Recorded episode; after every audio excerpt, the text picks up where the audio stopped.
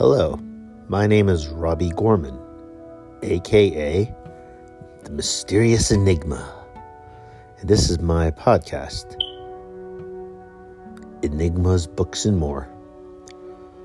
Okay, so I'm going to tell you about myself.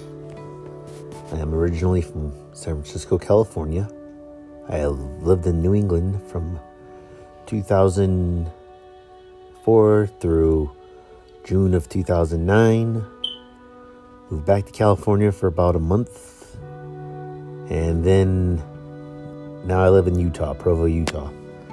Um, I really love books. I love comic books. I love movies, video games, um, cats, dogs, faith. And I really love surrealism.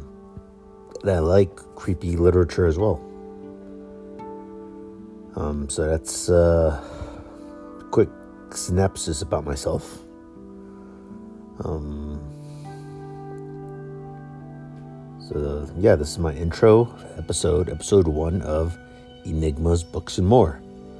I will be back soon with, them, with episode two, where I talk about